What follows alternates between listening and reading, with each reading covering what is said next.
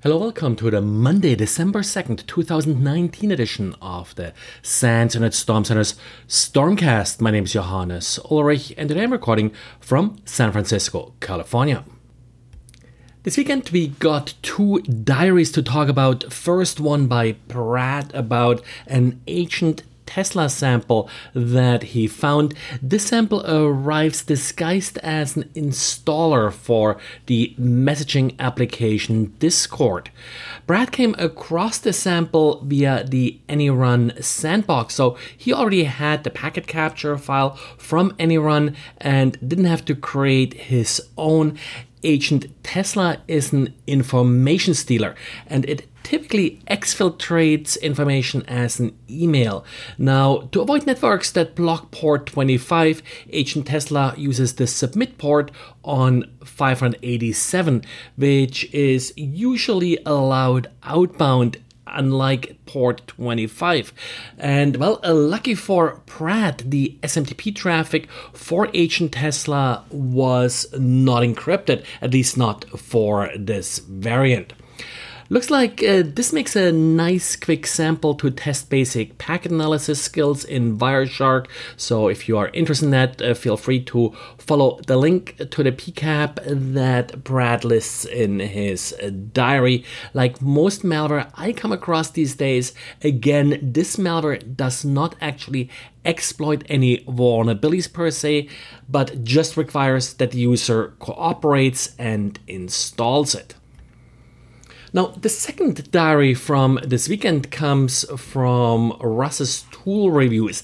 This time he is looking at SauronEye. I also have this tool called the Eye of Sauron based on, well, uh, where the name really comes from, a tool that searches files on a system for sensitive information.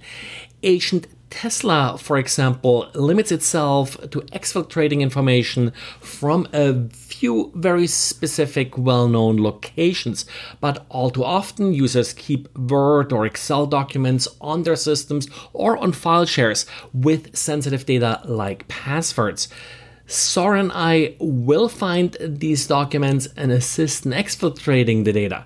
The exfiltrated data volume is quite small as a result because it just picks those documents that may be interesting and doesn't, like some other malware, exfiltrate everything and then the recipient is sort of sifting through the data.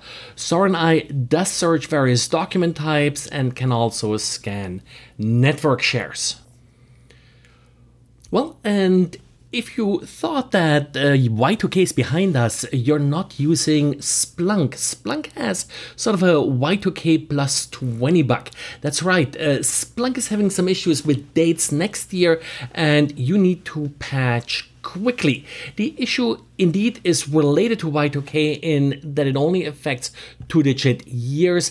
There is a datetime dot x m l file that defines how to parse date, and if the date is two digits, then it only allows for years up to, well, twenty, so twenty twenty. Another issue will become apparent on September thirteenth, twenty twenty. After that, the Unix epoch reaches one point six billion second.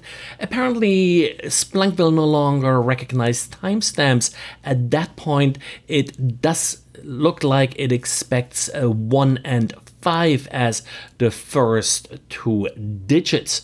For those unable to use the provided patches that update Splunk itself, Splunk made also available just an update for the datetime dot x m l file, so you can just replace that file and pretty much avoid these issues if you can't just apply the patch directly. And Google published its quarterly threat analysis group report. And this report summarizes attacks Google suggests are originated from more sophisticated attackers, in particular state-sponsored attackers.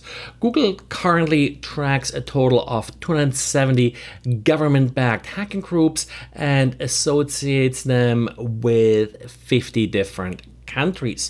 Many countries have several distinct groups who operate mostly independent from each other and have different objectives.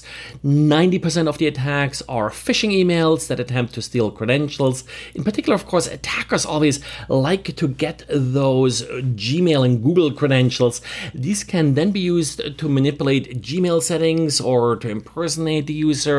The range of targets is as wide as the motivations of these attacks, including journalists, politicians, dissidents, activists, anybody that a nation state may be somewhat interested in.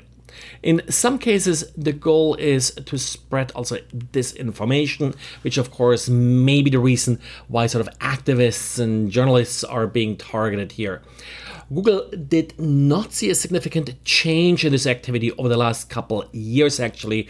Uh, within plus minus ten percent, I think, is what the report states. And Google will notify users if it believes that they are the target of more sophisticated attacks. Also, note that if you're receiving an alert, it only indicates that the attack was attempted. Your account may not be compromised yet, but probably not a bad idea to take a look at what's going on.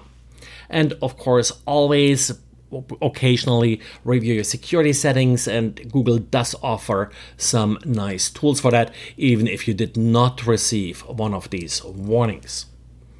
And well, uh, this is it for today. Thanks for listening. And if you happen to be in San Francisco this week, see me for some stickers. I may also leave some on the SANS brochure table if I can find it.